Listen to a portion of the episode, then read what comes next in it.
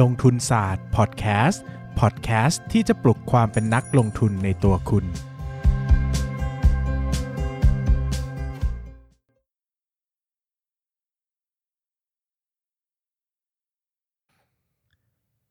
สวัสดีครับ ยินดีต้อนรับเข้าสู่รายการลงทุนศาสตร์พอดแคสต์รายการที่ชวนทุกคนพัฒนาความรู้ด้านการเงินและการลงทุนไปด้วยกัน วันนี้นะครับกลับมาพบกับช่วงคุยหุ้นกับนายปั้นเงิน ผมเบสลงทุนศาสตร์ครับ ผมปั้นนายปั้นเงินครับ วันนี้เรามาคุยกันในหุ้น BH บำรุงราษฎร์ครับผม หุ้นโรงพยาบาลสุดสวย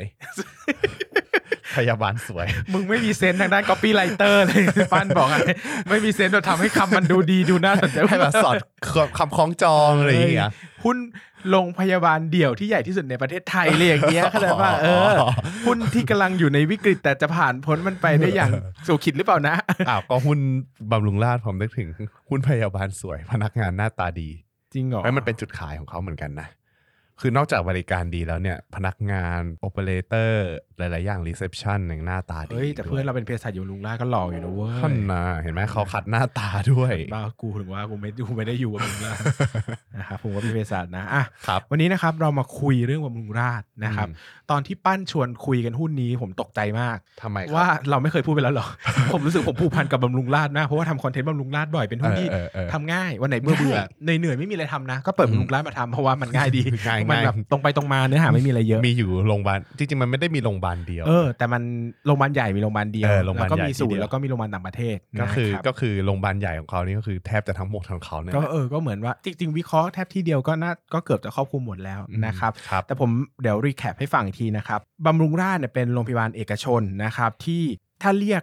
โรงพยาบาลในประเทศไทยเนี่ยหลัก ๆ เขาจะแบ่งเป็น 2 แนวหลัก ๆ ด้วยกันเนอะครับมันก็จะมีมันแบ่งได้หลายแบบเนอะแบบแรกก็คือเป็นโรงพยาบาลเดี่ยว หรือโรงพยาบาลโรงพยาบาลสาขาอ่าหรือว่าสาเคขารือข่ายเออโรงพยาบาลเครือข่ายเครือข่ายก็คือหลัก ๆ ก็คือแอมเบ BDMS เอาไม่ใช่ Herbalife อะโรงพยาบาลหลัก ๆ ที่เป็นเครือข่ายที่เป็นตัวท็อปก็คือ BDMS ครับนะครับแต่ถ้าโรงพยาบาลเดี่ยวที่เป็นตัวท็อปก็คือบำรุงราษฎร์อืมนะครับก็จะคู่ คู่กันมาตลอดนะครับ อันนี้อืมก็จะเป็นแบ่งแบบจำนวนโรงพยาบาลเนอะลักษณะการทำธุรกิจก็จะมีแบ่งแบ่งอีกแบบหนึ่งเป็นเอ่อโรงพยาบาลที่เป็น High End Middle End Low อืม End อย่างเงี้ยอืมก็จะเป็นพวกลูกค้าเงินสด ลูกค้าต่างประเทศอ่าอ่าลูกค้าประกันประกันสังคมสังคม ลูกค้าสิทธิ์ 30 บาทอ่าฮะสิทธิ์บัตรทองอะไรเงี้ยก็มีหลายแบบว่ากันไปนะครับครับ ตัว BS เนี่ยเรียกว่าเป็นโรงพยาบาลเดี่ยวที่ใหญ่ที่สุดในประเทศไทยอืมถ้านับจากโรงพยาบาลเดียวถือว่าไซส์ตัวเนี้ยใหญ่ที่สุดในประเทศไทยแล้วใช่นะครับเพราะว่ามีขนาดใหญ่มากนะครับคือโรงพยาบาลเดียวอะแบบใหญ่กว่า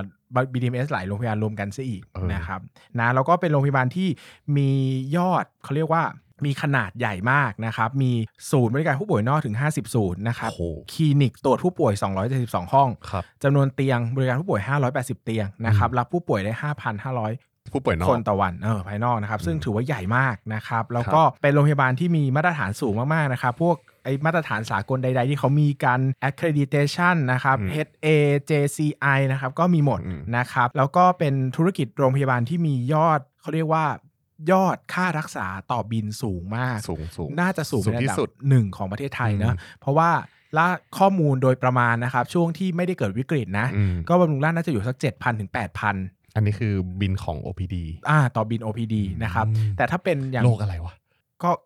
ก็โรคอะไรก็เริ่มต้นนี่เขาจะเคยไม่เคยไม่ผมหวัดผมเป็นไงคนหนึ่งที่ผมไม่ไม่ได้ไม่ใช่กลุ่มลูกค้าเขาอะเออไม่เขาได้ก็บำรุงราษฎร์หนึ่งคือเขาถ้าเป็นหวัดนี่ก็อ๋อ มันเฉลี่ยเฉลี่ยเจ็ดพันอ่าแต่เฉลี่ยแปลว่า ไอหวัดนี่มันอาจจะอยู่สามสี่พันอ่า แต่ก็ถึงปะผมสามคิดว่าถึงปะสี่พันน่าจะเห็น เพราะว่าอะไรตรวจได้เขาตรวจหมดไงเออหมายถึงว่าเออถ้าไปที่อื่น ถ้าคุณเป็นหวัดคุณอาจจะได้ยาลดไข้อ่าถ้าคุณเป็นสิทธิ์บัตรทอง แต่คุณเป็นบำรุงราษฎร์คุณคุณอาจจะได้เอาเชื้อจากเสมหะไปเพาะเออดูว่าเป็นเชื้อชนิดไหนเออแล้วก็จ่ายยาให้ตรงกับเชื้อเพื่อป้องกันคุณดื้อยาอย่างนี้เป็นต้น ซึ่งบางคนอาจจะไม่เก็ตนะว่าแบบเฮ้ยทำไมไปแค่ตรวจวัดถึงสามสี่พันคือต้องบอกก่อนว่าที่ไม่เก็ตเพราะเราอาจจะไม่ใช่กลุ่มลูกค้าเขาเออที่เพเพราะราะว่าว่าการมันไปตรวจของเขาเนี่ย มันไม่ได้ตรวจเหมือนโรงพยาบาลที่เราไปหา เออ มันมีละคือการตรวจรักษา มีหลาย standard มีหลายความหลาย standard เลย หลายความละเอียด คือบางที่อาจจะตรวจแบบใช้หลักการตรวจคือเอาไฟรักษาฉายตามอาการส่องคอไปก่อนแค่นั้นพออ่าบางที่คืออย่างไม่แปลกใจที่เวลาไปโรงพยาบาลเอกชน แล้วเขาจะจ่ายยาแบบจ่ายยา specific มากหรือทำการตรวจเยอะเพราะเขาถือถือไอเดียว่า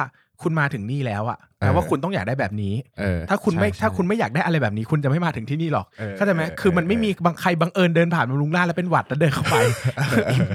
ไม่มีคุณอยู่ต้องแล้วคุณต้องโชคร้ายมากใช่ๆที่คุณมาเจอบิลขนาดนี้แปลว่าคุณต้องรู้อยู่แล้วว่าคุณต้องเจอแบบนี้เออดังนั้นลูกค้าบำรุงราษฎร์ถ้าเป็นชาวไทยนะ ส่วนใหญ่เป็นประกันอืมเบิกประกันอืมหรือไม่ก็เบิกบริษัทอืมเขาต้องการความพรีเมียมที่สุดครับแพงยิ่งแพงยิ่งสะใจ เพราะถือว่ากูใช้คุ้มอืมเออถูกไหมอย่างนี้คือเขาขอเต็มที่ดังนั้นตรวจได้ตรวจยาได้จัดมาหนักๆเลยอะไรเงี้ยฮะดังนั้นเนี่ยกลายเป็นว่าอันนี้ก็เป็น standard ของเขาเพราะว่าเขาแบบเรียกได้ว่าแบบยิ่งกว่า gold standard เป็น platinum standardคุณจะได้ของที่ดีที่สุดที่คุณจะแบบว่าสมมติมียา 2 แบบคุณก็ต้องได้ได้ preparation หรือรูปแบบการรักษาที่มันไฮเอ็นขึ้นไปอีก สมมุติจะให้จะแจกยาแก้แพ้ก็ต้องเป็นยาแก้แพ้ชั้นสูงเออยาแก้แพ้ที่แบบอะต้องมี side effect ต่ำกว่าปกติอ่าอะไรเงี้ยอะเขาก็จะมีนู่นนี่นั่นไป แล้วก็ต้องเป็นยานู่นนี่นั่นเท่านั้นอะไรอย่างเงี้ยนะครับก็ต้องเล่าอย่างนี้ว่าบางทีคนงงว่าเฮ้ยอย่าง BDMS เฉลี่ยน่าจะอยู่ประมาณสัก บินเริ่มบินเนี่ยจะอยู่ประมาณ2-3,000บาทอืมบำเริ่รุมงต้นราชนะเจ็ดแปดพันอ่าเออ แต่หมายถึงว่าการเข้าไปการอะไรเงี้ยมันก็คืออีกแบบหนึ่งเลย การเดินเข้าไป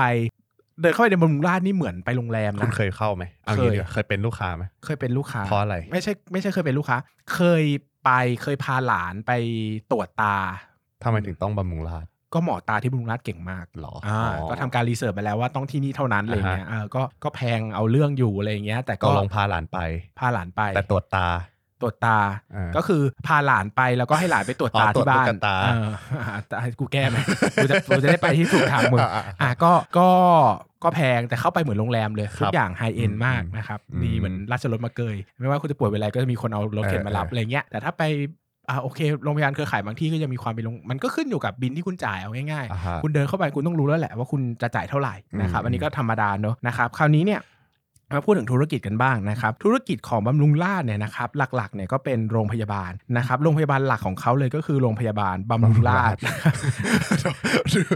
ดูลุ้นนะก็มีสัดส่วนเป็รายได้โงพบเกือบร้อยเปอร์เซ็นต์นะ ตีกลมๆไปว่าคุณก็ตีาลไปมันสักเก้าสิบเท่าไหร่นะเก้าสิบแป98ดอืมโดยรวมๆนะประมาณเออ98ซึ่งจริง ๆเขาจะมีโรงพยาบาลเขาจะมีศูนย์ตรวจอยู่ที่อืมพม่าอืมนะครับเป็นเหมือนศูนย์คือ คือไปจับมือเป็น partner อ่าเพราะว่าบำรุงราษฎร์เนี่ยเจาะกลุ่มลูกค้าพม่าอ่าก็คืจอริงๆ ส่วนสัดส่วนลูกค้าต่างชาติที่พมที่เป็นของบำรุงราษฎร์เนี่ยคนพม่าเยอะ อันดับหนึ่งนะ ใช่ เพราะว่าพม่าเนี่ยคือ มันก็มีเศรษฐีแล้วพูดง่ายใช่ๆแล้วประเทศเขา standard การรักษามันไม่ได้ดีเท่าไทยมันไม่ได้ดีเท่านี้แล้วคือใช่คนคนเขาต้องเข้าใจคนรวยมากๆกันเนอะอืมเขาก็ต้องการแบบสิ่งที่ดีที่สุดอะเขาก็แบบอืมไปรักษาที่นู่นเขาอาจจะไม่สบายใจอะไรเงี้ยอืมคือผมก็เคยเห็นเคยเห็นโรงพยาบาลพม่ามาประมาณนึงอะไรเงี้ครับยนะครับมันก็อาจจะไม่ได้ถูกใจเขาเท่าไหร่นักอะไรอย่างเงี้ยนะเขาก็อาจจะมารักษาที่นี่แล้วก็เขารู้สึกพม่ามาไทยมันก็บินแป๊บเดียวเองอะชั่วโมงเดียวก็มาถึงอะไรเงี้ยสมมติเขาจะมาผ่าตัดนู่นนี่นั่นมันคุ้มกว่าเยอะอะไรเงี้ยนะครับอืมอืมหรือว่าอย่างอีกฝั่งหนึ่งก็กัมพูชาอย่างเงี้ยก็เป็นเอ่อพญาไทก็ไปทำการตลาดนะครับอือฮึก็มีโรงพยาบาลอยู่ที่นู่นเลยอะไรเงี้ยแล้วก็อ่าเคสก็มีรีเฟอร์มาเขาก็ทำการตลาดกันไปนะครับดังนั้นเนี่ยบำรุงราษฎร์เนี่ยไม่ได้มีโรงพยาบาลตั้งอยู่ที่พม่าแต่มีศูนย์ตรวจเพื่อจะส่งคนมาที่นี่นะครับดูแล้วก็ลงทุนไม่เยอะดีเนาะเออก็ก็เขาก็เน้นความเป็นโรงพยาบาลเดี่ยวไงอืมมีศูนย์รวมที่เดียวนะครับ คราวนี้นะ ผมเอ่อความจริงมันมีเรื่องของอูลานบาตอร์ซองโดนะครับที่เป็นโรงพยาบาลอยู่ที่อูลานบาตอร์ที่มองโกเลีย นะครับอ๋อเออเป็นโรงพยาบาลที่อีกที่หนึ่งที่เขาไป ตอนนี้ยังมีอยู่มั้งนะครับมีมีอยู่นะแต่ก็ไม่ได้แบบสัดส่วนน้อยนะครับถ้าเทียบเป็นกับที่ธุรกิจที่ประเทศเออไทยนะครับที่ตัวเลขที่เราดูกันเยอะๆนะครับเป็นเรื่องของถ้าอ่านบำรุงราษฎร์เนี่ยยังไงก็ต้องเจอเรื่องของสัดส่วนรายได้ใช่ระหว่างลูกค้า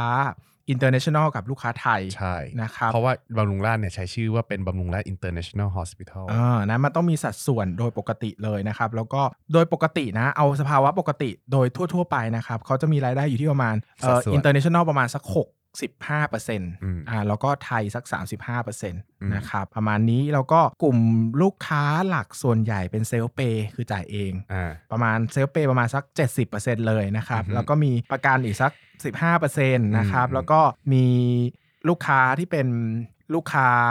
ข้าราชการอะไรเงี้ยประมาณสัก 15%เซลเปย์นี่เข้าใจว่าน่าจะมาจาก ต่างชาติเนี่ยแหละอ่าส่วนใหญ่ถ้าต่างชาติเออจะเป็นเซลเปย์เพราะว่าใช่ส่วนใหญ่พวกอินชัวแลนพวกเนี้ยมันเบิกไม่ได้หรือบางอืมประเทศเบิกได้แต่เอาบินกลับไปเบิกเขาก็ต้องใช่สำรองจ่ายก่อนนะเออนะครับ แล้วก็มีมีอ่าอย่างที่ผมบอกเนอะก็มีการบอก แล้วก็ส่วนส่วนที่เป็นผู้ป่วยในผู้ป่วยนอกตีเป็นครึ่งครึ่งๆนะครับตีตีคครึ่รึ่งงๆครึ่งๆนะคราวนี้คราวนี้สิ่งที่ผมจะเล่าต่อไปใน BS นะครับ ก็คือเรื่องของจำนวนเตียงที่ที่ พร้อมให้บริการนะครับเตียงที่พร้อมให้บริการปี 62 ล่าสุดเนี่ยอยู่ที่ 537 เตียงนะครับแล้วก็จดทะเบียนไว้ 580 เตียงนะครับคือก็น้อยก็ถ้าน้อยเทียบกับพวกเครือโรงพยาบาลที่อยู่ในตลาดหุ้นนะน้อย น้อยแต่หนักคุณภาพอะอื้อหือบินนี่ไม่ต้องสืบนะครับบินเออเพราะว่าทั่วไปเนี่ยขนาดขนาดโรงพยาบาลกลางๆอะยังเริ่มต้นนอนค่าห้องเลยสักหมื่นห้าต้องเห็นนะ ใช่ไหมเธอทำประกันมาก่อนเธอเป็นผมผมอยู่ที่ THG อะอ่าไอโรงพยาบาลธนบุรีอะอ่าเริ่มต้นเริ่มต้นต่อคืนใช่ไหมอ่าอย่างของ THG เริ่มต้นอะของผมนอนห้องเริ่มต้น ถ้าถ้าเริ่มต้นจริง ๆ ประประมาณแค่แบบสามสี่พันทางสี่พันก็มีแต่แบบใช่แต่ว่าแต่ว่าถ้าเอาที่ที่ผมนอนมันจะ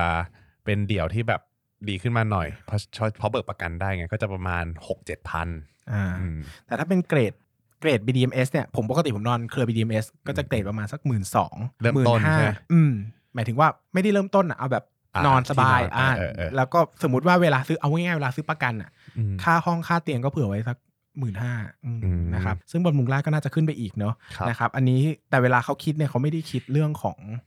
เขาเรียกว่าอะไร เขาไม่ได้คิดค่าห้องอย่างเดียวมันมีค่าอย่างอื่นอ่าใช่อีกเพราะว่าค่าห้องบริค่าการอาค่าหารพยาค่าบาลหมอเยี่ยมอะไรอย่างอ่านี้นะครับ อัตราการครองเตียงนะครับ อยู่ที่ร้อยละหกสิบสองอืมในปีที่ผ่านมา อืมปีหก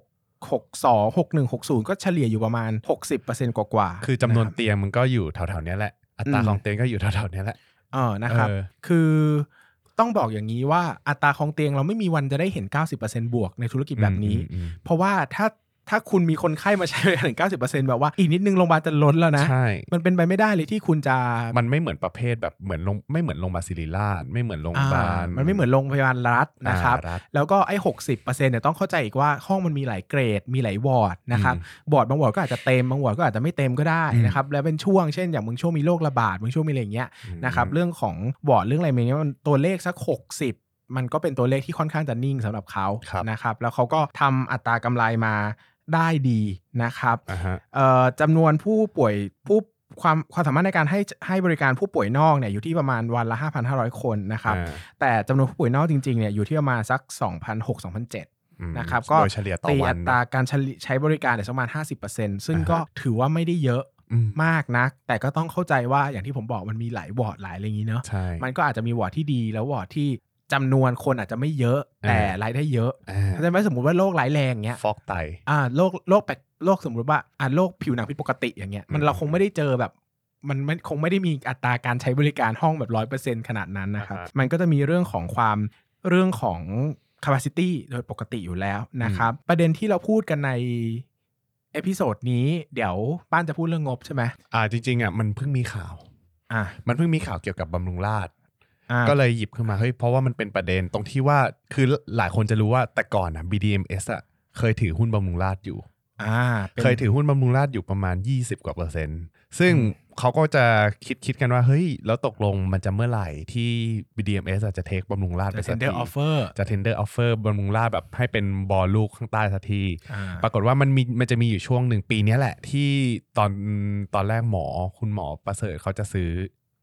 ก็คือจะให้ BDMs ซื้อไปแล้วซื้อไม่เพิ่ได้มจะซื้อซื้อไปแล้วไม่คือจะซื้อเพิ่ม ซื้อถึงแล้วนี่ก็เลยต้องประกาศ tender offer ไง ไม่สุดท้ายเขาไม่ได้ทำนะอ่าก็คือเขาไม่เหมือนไม่ยอมไม่ทำต้องขายออกใช่ใช่ผมจำไม่สรุปได้สรุปแล้วกลายเป็นว่าล่าสุดอะไม่ได้ทำไม่ทำแล้วก็ขายออกด้วยขายเออเหมือนขายหมดซึ่งขายบิ๊กหลอดเนี่ยขายหมดนะอืม BDMs ไม่เอาบำรุงราษฎร์แล้ว เพราะว่าบำรุงราษฎร์เนี่ยถ้ามองในเชิงบริหารเนี่ยเขาเขาถือเขาว่าน่าจะวางตัวเป็นคู่แข่ง BDM ชัดเจน ใช่ แล้วก็เขาไม่เขาเขาไม่ชบยอมจริงๆนะ เขาไม่ยอมในกับการที่ให้ BDM มาเป็นผู้ถือหุ้นใหญ่นะ เออ แล้วก็ BDM มาถือหุ้นตั้ง 20%กว่า แต่เวลา BDMs ลงในงบอะลงในรายงานประจำปียังต้องลงไปรายงานเป็นโรงพยาบาลที่ไม่มีอำนาจควบคุมเลยนะ ใช่ เพราะว่าเขาไม่ให้ไปนั่งในบอร์ดอะไรเงี้ยใช่ อืมนะก็กลายเป็นว่าเออ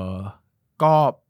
เป็นอีกหนึ่งโรงพยาบาลที่ BDM เทคเทคไม่สำเร็จอืมเขาไม่ยอมเลย คือเคยอ่านบทสัมภาษณ์ของหมอประเสริฐอยู่เหมือนกัน เขาบอกว่าเขาพยายามจะเทคเป็นมิตรกับบำรุงราษฎร์แต่ว่าอ่าสุดท้ายแล้วก็บำรุงราษฎร์ไม่ยอมโดนเขาเขาบอกว่าอะไรนะเขาใช้คำว่าประมาณว่าบำรุงราษฎร์โดนหาหาว่าไปข่มขืนเขาอะไรอเอย่างอนี้เขาใช้คำอย่างนั้นเลยนะใช้คำอย่างนั้นเลยใช้คำอย่างนั้นเลยนะใช้ว่าแบบเหมือนไปพยายามจะครอบครองเขาด้วยเขาไม่ไม่ยิไม่นยิยนยออมมใช้คำโอ้โหเขาใช้คำซึ่งแบบซึ่งกลายเป็นว่าแซ่บเหมือนกันนะล่าสุดน่าจะเดือนเดือนตุลาที่ผ่านมาเนี่ยก็กลายเป็นว่า BDMs ขายออกหมดเลย ขายบิ๊กหลอดโดยขายบิ๊กหลอดให้กับกลุ่มวิทยากรอ่าซึ่งวิทยากรเนี่ยถ้าคนตามในตลาดหุ้นก็จะรู้จักว่าเป็นกลุ่มผู้บริหารของปรินซีอ่าปรินซีก็เป็นหนึ่งในหหุ้นอสังหาที่ที่จะทำโรงพผันยาบาลผันตัวมาทำโรงพยาบาลอืมใช่ก็คือเจ้าของเนี่ยเขาเป็นเขาเคยเป็นเจ้าของเดียวกับ BDMs มาก่อน คือเคยเป็นอืมผู้หนึ่งในทีมก่อตั้ง BDMs ขึ้นมาอืมถ้าจะไม่ผิดนะครับ มีช่วงหนึงมาตั้งโรงพยาบาลอยู่ ใช่ แล้วก็ตอนเนี้ยใครเอ้ยตอนนี้เขามีเครือโรงพยาบาล Principal อะขยายตามทั่วทั่วกรุงเทพแล้วก็ต่างจังหวัดเอ้ยไม่ใช่ทั่วกรุงเทพทั่วประเทศไทยต่างจังหวัดอืมอะไรประมาณนี้แล้วก็บำรุงราษฎร์เนี่ยเคยจับมือกับ PRINC เนี่ยทำเขาเรียกว่าอะไรอะ่ะเป็นศูนย์ spine กับ spine นี่คืออะไร spine S P I N E เขา พูดอ๋อกระดูกสันหลังเออพวกกระดูกสันหลังกับจอยกับข้อต่อกระดูกอืมอะไรพวกเนี้ยอืมเขาเคยทำด้วยกันที่สุวรรณภูมิแล้วก็เลยกลายเป็นว่าเฮ้ยเขามีความสัมพันธ์อันดีกับต่อกัน อืม แล้วก็ล่าสุดข่าวก็คือว่ากลุ่มวิทยากรเนี่ยเขาก็จะมาซื้อบิ๊ก o อ t ต่อจาก BDMS อ่า ก็จะกลายเป็นว่าเฮ้ยหรือว่าในอนาคตนะ อันนี้อันนี้คือจากที่ยุ้ยเอาเองนะยุ้ยมโนแจมอีกแล้วยุ้ยนะครับมาอีกแล้วนายครับผมมโนแจมอีกแล้วว่า มันเป็นไปได้ไหมว่า BH อาจจะมาทำเครือลงเครือข่ายโรงพยาบาลเหมือนกันอ่เพราะว่าดูจากการเติบโตของเขาแล้วเนี่ยมันค่อนข้างจะจำกัด ถ้าเกิดว่าเป็นโรงพยาบาลเดียวอืมแล้วก็การที่ได้ PRINC มาเนี่ย คุณภาพของ PRINC ก็ก็ดีนะ ผมเคยผมเคยเห็นพวกรูปภาพโรงพยาบาลเขาคุณภาพโรงพยาบาลเขาก็ค่อนข้างมี standard แต่ว่ามันเพิ่งทำก็เลยตอนเนี้ย PRINC ยังขาดทุนอยู่แต่ผม PRINC เชื่อก็ยังอยู่ใน phase ลงทุน95%ว่าบำรุงราษฎร์ไม่ทำเครือข่าย ไม่ทำเครือข่าย อืมอืมเชื่อมั่นเลยว่าเขาขยายแบบทำแบรนด์เดียวนี่แหละอืมแต่ก็เห็นเห็นข่าวออกมาอีกเหมือนกันว่าแบบเขาแค่ใช้ความใช้เป็นความร่วมมืออมระหว่างพินซีกับบำรุงราษฎร์อาจจะไม่ได้อ่าใช้ชื่อเป็น จริง ๆบำรุงราษฎร์มีความร่วมมือกับโรงพยาบาลเดี่ยว ทั่วประเทศอยู่แล้วประมาณอ่า50-60 แห่งครับเขาพยายามจับมือกันเพื่อจะมาถั่วแบบ ถั่วอำนาจใช้ขอคำงว่า BDMS ถ่วงอำนาจกับ BDMS อ่าอะไรเงี้ยขานอำนาจกันขานอำนาจกัน ไม่ให้อีกฝั่งหนึ่งมีอำนาจมากเอเกินอไปพยายามจะแบบมีแสดงอำนาจว่า ฉันก็มีเครือข่ายของฉันเหมือนกันนะ เหมือนในประวัติศาสตร์แต่แบบที่ว่าที่ว่าสมัยปปก่อนเหรอปปไม่ใช่สมัยซีพีอ๋ออะไรอย่าง CP งี้อ๋อเออเออเออปอปอนี่ลึกไปปอลึกปอไปปอกุ้งเผาไม่ไม่ใช่อะไรอย่างที่คุณคิดเป็นร้านอาหารร้านหนึ่งนะคครัรับบอะมาดูที่ฝั่งตัวเลขทางการเงินกันบ้างดีกว่า ดีนะ ตัวนี้พูดง่ายดี นะครับตัวเลขของของ BDMS เนี่ยรายได้หลักของ BDMS จะมาจากโรงพยาบาลเนี่ยประมาณ 18,400 ล้านบาท อันนี้คือของปี 62 นะครับ คิดเป็นสัดส่วนประมาณ 98%เอาตามตรงเนี่ย 98%เนี้ย90 ในทั้งหมด ของรายได้เนี่ย93%มันมาจากบำรุงราษฎร์เป็นส่วนใหญ่อืมนะครับซึ่งตรงเนี้ยมันเป็นรายได้ที่รวมทั้ง OPD และ IPD ถ้าเกิดว่าใครอยากจะประมาณการโรงพยาบาลบำรุงราษฎร์เนี่ยตรงเนี้ยผมว่าทำง่าย เพราะว่าเรารู้อยู่แล้วว่าเฮ้ย OPD มีกี่ห้องอื มมีมีความสามารถในการรับผู้ป่วยเท่าไหร่ วันหนึ่งตกเฉลี่ยเท่าไหร่บินเป็นเท่าไหร่ แล้วก็ IPD เนี่ยก็คำนวณได้ง่าย ๆ ว่าแบบโอเคเขามีอยู่กี่เตียง อัตราการครองเตียงเป็นเท่าไหร่ ค่าเฉลี่ยต่อคืนเป็นเท่าไหร่อะไรอย่างเงี้ยครับอืมก็คูณไป อันนี้น่าจะเคยพูดแล้วตอนเทป BDMS มั้งกับ EKH น่าจะเคยพูดอืมวิธีคำนวณรายได้ของโรงพยาบาลคร่าวๆแล้วแหละแต่ว่าอย่าง BDMS มันจะยากตรงที่มันเป็นเครือข่ายโรงพยาบาลไงเออต้องคิดเป็นบินเฉลี่ยใช่แล้วก็คิดถั่วๆหน่อยใช่แต่ว่าแต่อย่างบำรุงราษฎร์เนี่ยตรงๆเลยมาจากที่เดียว เอาอืมถาม IR ก็เขาก็น่าจะให้ข้อมูลแหละ เอาไว้อืมประมาณการต่อแต่ แต่จริง ๆ ดูดูในอดีตมันก็ไม่แทบจะไม่ต่างกับปัจจุบันเท่าไหร่อืมมันนะครับผมเพ ราะว่าพวกนี้ขยับนิดเดียวมันมีผลต่อกำไรเยอะอยู่แล้วอะใช่เพราะว่าใช่ฐานรายได้เขาเยอะไงอืมซึ่งรายได้ของบำรุงราษฎร์เนี่ยจริง ๆ มันก็คงโตอยู่ในระดับ 18,000 ล้านบาทบวกลบมาตลอดมาตั้งแต่ปี 2560 แล้ว ส่วนหนึ่งเพราะว่าเขามีพื้นที่จำกัดมีห้องเท่าเดิม มีเตียงเท่าเดิมมีความสามารถเท่าเดิม อาจจะมีขยายขยาย capacity ของ OPD บ้างบางส่วน แต่ว่ามันก็ขยายไม่ได้เท่าไหร่มากนะครับอืมผมมันก็เลยยังไม่ได้เห็นผลต่อการเติบโตมากเท่าไหร่นะครับสังเกตว่าสังเกตนะ ลูกค้าของ BH เนี่ยมันค่อนข้างจะพึ่งพาต่างชาติเยอะ อันนี้ผมสังเกตเอาเองว่าเฮ้ยถ้าปีไหนที่สัดส่วนชาวต่างชาติลูกลูกค้าหรือว่าคนไข้ชาวต่างชาติเยอะๆเนี่ยปีนั้นอะรายได้จะสูงกว่า แต่ว่าสูงกว่าไม่เยอะนะ อย่างถ้าเกิดว่าเราไปสังเกตเนี่ยปี 60 เนี่ยต่างชาติสัดส่วนประมาณ 64%ทำรายได้รวมไว้ที่ 17,375 ล้านบาท ส่วนปี 62 เนี่ยต่างชาติ 66%อะเยอะเยอะกว่าปีที่เยอะกว่าปี 60 ก็ทำรายได้ไว้ที่ 17,516 ล้านบาทอืมนะครับผม อันนี้เนี่ยคิดไปมันก็มันก็อาจจะไม่เห็นความต่างแต่มันอาจจะต่างเล็กน้อยนะครับอืมอ่าประมาณนี้ ส่วนถ้าเกิดว่ามาดู ปีที่ชาวต่างชาติหายจะเห็นได้ชัด ก็คือปี 2563 นะครับอืม9เดือน 2563 เนี่ยรายได้หดหนักมาก หายไปประมาณ 30%อันนี้พูด 9 เดือนนะ ไม่ใช่ไตรมาส3นะอืม9เดือนเนี่ยอยู่ที่ 9,400 ล้านบาท จาก 13,653 ล้านบาทในปีที่แล้วเนี่ยเหลืออยู่ 9,400อืมเออเนี่ยหายไป 30%นะครับลูกค้าต่างชาติเนี่ยเทียบกันนะ ปี 62เนี่ย9เดือนสัดส่วนปีที่แล้วเนี่ยอยู่ที่ 67% ปี 63 9 เดือนเหลืออยู่ 54%ห้าสิบสี่เปอร์เซ็นต์คือคือมันไม่ได้หมายความว่าปิดประเทศแล้วลูกค้าต่างชาติหายไป คือลูกค้าต่างชาติที่อยู่ในประเทศไทยเนี่ยเนี่ยแหละคือกลุ่มลูกค้าหลักของ BH อืมครับก็ไอ้พวกที่มันมาจากต่างประเทศเพื่อเพื่อแบบเขาเรียกว่าอะไรอะเพื่อมาเพื่อเป็นทัวร์รายการรักษาอะไรอย่างเงี้ยเออก็รู้สึกว่าอันนั้นหายไป มันก็เลยทำให้สัดส่วนลูกค้าต่างชาติตรงเนี้ยหายนะครับผมโอเค อันนี้เป็นฝั่งรายได้ ฝั่งต้นทุนบริการหนึ่งประมาณ 1 0,000 ล้านบาทเนี่ยคิดเป็นสัดส่วนของต้นทุนโรงพยาบาลต่อรายได้ คิดเป็นร้อยละประมาณอ่า55%ในปี 2562นะครับจริง ๆ มันก็อยู่ในระดับเนี้ยแหละ 55%กำไรขั้นกำไรอ่าไม่ใช่กำไรสิ ต้นทุนต้นทุนของโรงพยาบาลเนี่ยอยู่ที่ 55%คิดเป็น gross profit margin ก็ประมาณ 45%โดยเฉลี่ย ซึ่งตรงเนี้ยมันก็จะมีพวกค่าใช้จ่ายคงที่เยอะ เพราะว่าต้นทุนค่าบริการเนี่ยมันจะถูกรวมไปในพวกอ่าตึกตึกรามของเขาพวกตึกรามตึกรามบ้านช่องจะพูดตึกรามบ้านช่อง พวกอุปกรณ์ อุปกรณ์เนี่ยค่าเสื่อมเยอะนะ เพราะว่าบำรุงราษฎร์อุปกรณ์ของเขาเนี่ยมันไม่ธรรมดาเออมันโคตรแพงแล้วก็มีเทคโนโลยีต่างๆ ด้วยไหนจะเรื่องของระบบในในในการให้บริการอีก ระบบข้อมูลระบบต่างๆ ที่เขาลงทุนไปค่อนข้างเยอะ ผมเคยผมเคยเห็น เห็นเป็นข้อมูลคนไข้พี่เขาสมมุติว่าเขาไปเอ็กซเรย์มาใช่ไหมเขาจะไม่ให้แผ่นเอ็กซเรย์มา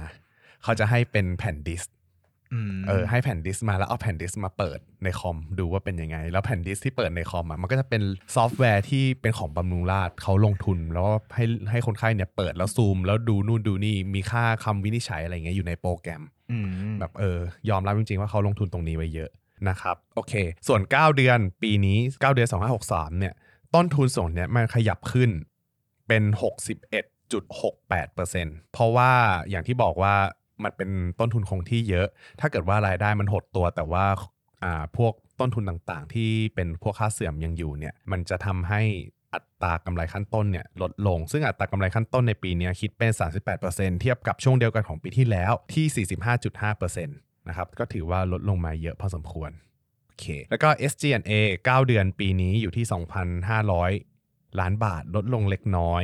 คิดว่าคิดว่านะ SG&A ตัวเนี้ยเขาน่าจะพยายามคุมแล้วแหละ แต่ว่ามันก็คุมไม่ได้เท่าไหร่หรอก เพราะว่าเขาคุมค่านี่เยอะมากเลยอะค่าพวกพนักงานใช่ค่าอะไรใช่พวกเนี้ยแต่ค่าเสื่อมลดลงได้ได้ไม่แทบคือแทบไม่ได้คือเขาพยายามคุม ผมคิดว่าเขาพยายามคุมมันมันมันเห็นผลว่ามันลด เพราะว่าเพื่อนเราได้ได้อยู่เวรลดลงเยอะอ๋อเหรอเขาคุมเพราะว่าปกติ พวกเนี้ยเขาจะอยู่เวรกันดุมาก เพราะว่ามันอืมคนมันคนมันแบบ turnover มันเขาก็จะทำงานแบบ คือการได้อยู่เวรเยอะอะมันพนักงานก็จะได้รายได้เยอะไปด้วยอะไรเงี้ยแต่พอมันมีปัญหาเรื่องโควิดใช่ไหมเออเออจำนวนเวรก็ลดลง จากที่เคยต้องกลับบ้านดึกๆ ก็กลับกันแต่หัววันกันสบายอะไรอย่างเงี้ยเออมันก็ได้หยุดเยอะเลย ซึ่งจริงๆมันมันมันคุมได้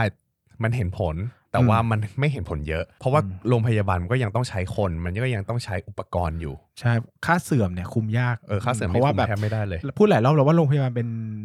บริษัทเป็นธุรกิจที่สินทรัพย์คงที่สูง อืมอืม ดังนั้นแล้วเนี่ยถ้าพูดถึง SG&A ที่ใช้ในการบริการเหมือนกันนะมันก็มันก็ลดคนได้แหละ แต่ลดคนได้ไม่มากอืมนะครับการสนับสนุนบริการเนี่ยคิดเป็น SG&A จะอยู่ที่ประมาณ SG&A to sale นะครับอยู่ที่ประมาณ 26.4%นะครับอืมตรงเนี้ยเทียบเทียบขึ้นมาถือว่าสูง เพราะว่าถ้าเทียบกับ 9 เดือนของปี 62เนี่ยอยู่ที่ 20%แค่นั้นเอง คือซึ่งระดับปกติของเขาก็จะอยู่ที่ 20%เนี่ยแหละ นะครับ EBITDA EBITDA ของตัวเนี้ยวัดกำไรจากการดำเนินงานก่อนพวกค่าเสื่อมอะไรพวกนี้ 9 เดือนปี 63เนี่ยทำได้ที่ 2,000 ประมาณ 2,090 ล้านบาท แต่ว่าปีปี 9 เดือนปี 62เนี่ยทำไว้ที่ 4,361 ล้านบาทหายไปครึ่งหนึ่งเหมือนกันนะครับดุมากดูดูแล้วก็ถ้าเป็นคิดเป็นเปอร์เซ็นต์ EBITDA เนี่ยปีที่แล้วทำได้ 31.7 ปีนี้ทำได้ 22เปอร์เซ็นต์อืม นะครับ Net Profit Margin อยู่ที่1,000ปีนี้ย9เดือนนะครับ อยู่ที่ 1,031 ล้านบาท หายไป 64%จากช่วงเดียวกันของปีก่อนหน้า แล้วก็คิดเป็น Net Profit Margin เนี่ยประมาณอ่าสองก็คือประมาณ20.6%นะครับ จาก 20.6 เหลือ 10.7 เออ ปีที่แล้วอะ ปี 9 เดือนปี 62 20%ระดับปกติ อืม ปีเนี้ยเหลือ 10%หายไปเยอะมากก็คือไอช่วงรู้สึกว่าไตรมาสสองมั้งที่เกือบจะขาดทุนแล้วอะนิดกำไรแบบบาง บางแบบบางเฉียบเลยอะเออเพราะว่าไตรมาสสองคือช่วงที่ปิดปิดปิดบ้านเมืองกันอืมแล้วก็โรงพยาบาลเนี่ยอย่างที่บอกอยู่ว่า ในกรุงเทพด้วยนะ ถ้าเป็นธุรกิจที่ หมายถึงว่าถ้าเป็นโรคติดต่อที่สามารถติดต่อกันได้โรงพยาบาลคนจะหาย ใช่ เพราะว่าเขาจะกลัวกลัว่าวโรงพยาบาลเป็นแหล่งเพาะโรคนะครับใช่อืมแล้วก็เป็นตั้งแต่เมอร์สเป็นตั้งแต่ซาร์แล้วนะครับ ใช่ครับผม แล้วก็ถ้าดูที่มูลค่าสินทรัพย์แอสเซทมูลค่ากว่า 24,000 ล้านบาทเนี่ยเป็นที่ดินอาคารและอุปกรณ์ไปแล้วครึ่งหนึ่งประมาณหนึ่ง ประมาณอ่าหนึ่งหมื่นสองพันล้านและกันนะครับประมาณครึ่งหนึ่งก็แน่นอนอยู่แล้วเพราะเป็นธุรกิจโรงพยาบาลต้องลงทุนกับอะไรประมาณนี้แหละครับที่เหลือก็เป็นพวกเงินสดกับเงินลงทุนหมุนเวียนประมาณ 8,000 ล้านบาท แต่น่าสนใจนะว่าหลังจากเนี้ยสินทรัพย์ของ BH จะไปทางไหนเพราะว่าถ้าเกิดว่าอ่าเขามีการการขยายจริง ๆ เขาอาจจะต้องไปลงทุนกับพวกธุรกิจเครือข่ายที่ไปตามโรงพยาบาลต่างๆ มากขึ้น เพราะว่า BH เนี่ยจะค่อนข้างเชี่ยวชาญในเรื่องของการใช้อุปกรณ์ ล้ำๆในการเข้ามารักษาอืมนะครับผมก็ถ้าถ้าสมมติว่าเขาขยายเครือข่ายได้ค่าใช้จ่ายอะไม่ใช่ค่าใช้จ่ายสินทรัพย์ตรงนี้ก็อาจจะเยอะขึ้นนะครับเขาไม่ขยายหรอกก็คือไม่ไม่ไม่ไม่ขยายเป็นโรงพยาบาลพูดง่ายๆ แต่ว่าอาจจะขยายศูนย์อืมศูนย์ศูนย์เขาต่างๆเหมือนจะมีไปตามศูนย์โรงตรงพยาบาลเพชรบุรีด้วยมั้งก็จะมาอ๋อเหรอก็จะเปิดละอืมอ๋อก็มาสร้างมาสร้างเฮ้ยมันมีไอ้นี่ด้วยโครงการใหม่ที่เขาทำเป็นคล้ายๆ wellness อยู่ตรงบางกระเจ้า ชื่อโครงการลักอันนั้นน่ะร่วมมือกับรู้สึกว่าจะร่วมมือกับมิ้นท์กับ MK มั่นคงเคหะอ๋อนึกว่าเอ็มใช่ไม่ใช่กี้ MK เกี่ยวอะไรกันอะสิ่งนี้อ๋อไม่อันนะเขาลงทุนแบบบางกระเจ้าอะ จุดที่มันอ่าปอดอากาศดีๆ ในประเทศอะเอ้ยไม่ใช่อืมในในกรุงเทพอะอืมอันนั้นก็มีแต่ว่าเป็นโครงการ ผมไม่แน่ใจว่าโครงการเขารายได้เป็นยังไงไม่ได้ดูมาเหมือนกันนะครับผมแล้วก็ถ้าไปดูโครงสร้างหนี้สินของบำรุงราษฎร์เนี่ย มีแค่หุ้นกู้ระยะยาวที่เป็นที่เป็นหนี้สินที่ใช้ DE เท่าไหร่เพื่อการลงทุน DE ดีเท่าไหร่ DE ratio ประมาณ 0.25 ถ้าคิดเป็น IBD per E ก็ 0.1 กว่ากว่าก็ต่ำมาก แทบจะไม่มีหนี้เลย ภาพรวมอืม สรุปภาพรวม สรุปภาพรวม ความสามารถในการทำกำไรโดดเด่นจากกลุ่มชัดเจนอืมนะเพราะว่า take home message คือเราจะต้องรู้เลยว่าธุรกิจโรงพยาบาลที่เป็นโรงพยาบาลเดี่ยว มีจุดดีคือเวลาลงทุนสินทรัพย์ต่างๆเนี่ยเขาลงทุนจุดเดียวครับแล้วเขาใช้ทีทีทีทีอืมเครื่องแพงๆเขาลงทุนที่เดียวสมมติว่าคุณสมมติว่าจะซื้อเครื่อง อะซัมติงเป็นสมมติว่าเครื่อง X-ray เอ็กซเรย์อะอะถ้าคุณเป็นมูลค่าคุณก็สมมติซื้อตัวเดียว แล้วลูกค้าก็มาตูมที่เดียวก็ได้ใช้ซ้อืมำๆต้นทุนอืม ต่อการตรวจมันก็น้อยลง อืม แต่ถ้า VDMS มี 40โลคุณซื้อ ก็ซื้อ40 40ที่ที่อย่างเงี้ยอืม ดังนั้นความสามารถในการบริหารสินทรัพย์ อืม ROA asset turnover ความสามารถในการทำกำไรเนี่ยเดี่ยวเนี่ยชัดเจนมากว่าครับการกระจุกตัวเนี่ยมันทำให้ความสามารถในการทำกำไรมันสูงมากใช่เราจะเห็นเลยว่าโหความสามารถในการทำกำไร net profit margin ของบำรุงราษฎร์สูงมากนะอืม20%นี่อืมโดดเด่นชัดเจนใช่แต่ข้อเสียคือความเสี่ยงกระจุกตัวด้วยอืมนะครับเพราะว่าอย่างมีโดนทีเดีโคยววิดเออ ก็จุกเลยใช่นะครับหรือว่าอย่างตอน 2015 ที่มีเรื่องวิกฤตราคาน้ำมัน ลูกค้ากลุ่ม UAE ไม่มาก็หนักเลยครับนะครับดังนั้นมีข้อดีคือการรวมศูนย์มีความสามารถทำกำไรได้ดีขึ้นครับแต่ก็มีข้อเสียคือมันไม่ได้กระจายความเสี่ยงออกไปใช่ดังนั้นมันก็เป็น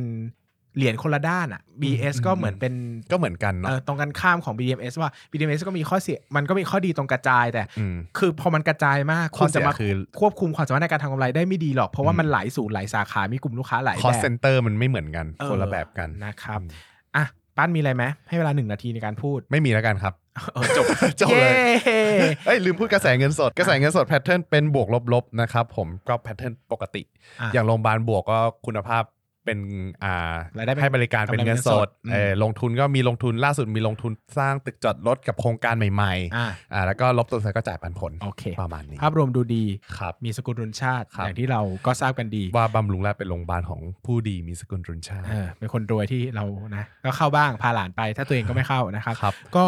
ปีนี้เจอโควิดนะ อืม ก็หนักหนาสาหัส เพราะว่าลูกค้าต่างประเทศมาไม่ได้แล้วก็ไม่รู้ว่าปีหน้าจะกลับมาเมื่อไหร่ อืมเพราะว่า เพราะว่าคนเดินทางได้ก็ไม่ได้แปลว่าจะมารักษานะอืมมันต้องใช้เงินด้วยเนอะใช่เราไม่รู้ว่าสภาพเศรษฐกิจอย่างนี้คนยังอยากจะเดินทางมาไหมอืมหรือว่ากลุ่มลูกค้าของเขาเป็นคนรวยอยู่แล้วไม่ได้รับผลกระทบอะไร หรือว่ากลุ่มลูกค้าของเขาก็อาจจะไม่ได้รวยขนาดนั้นเป็นอัพ เออเป็น middle class ถึง upper หรือเปล่าอะไรอย่างเงี้ยนะครับ มันก็อาจจะต้องไปตีความหลายกะกันสักหน่อย เพราะว่าช่วงนี้ราคาหุ้นก็ลงมาเยอะมากจากจุดสูงสุด แต่ก็เริ่มเริ่มเริ่มเด้งขึ้นมาแล้วอ่าเริ่มกระเตื้องขึ้นเพราะว่าก็มีข่าวเรื่องวัคซีนเข้ามาใช่นะครับสำหรับวันนี้ก็ขอบคุณทุกคนมาก แล้วก็บำรุงบ้านก็ประมาณนี้อาจจะไม่ได้ซับซ้อนมาก แต่ก็ถือว่าเป็นหุ้นคลายเครียดและการพักผ่อนเบาๆของเรา สวัสดีครับ สวัสดีครับ อย่าลืมกดติดตามลงทุนศาสตร์ในช่องทาง podcast player ที่คุณใช้ แล้วกลับมาปลุกความเป็นนักลงทุนกันใหม่ในลงทุนศาสตร์พอดแคสต์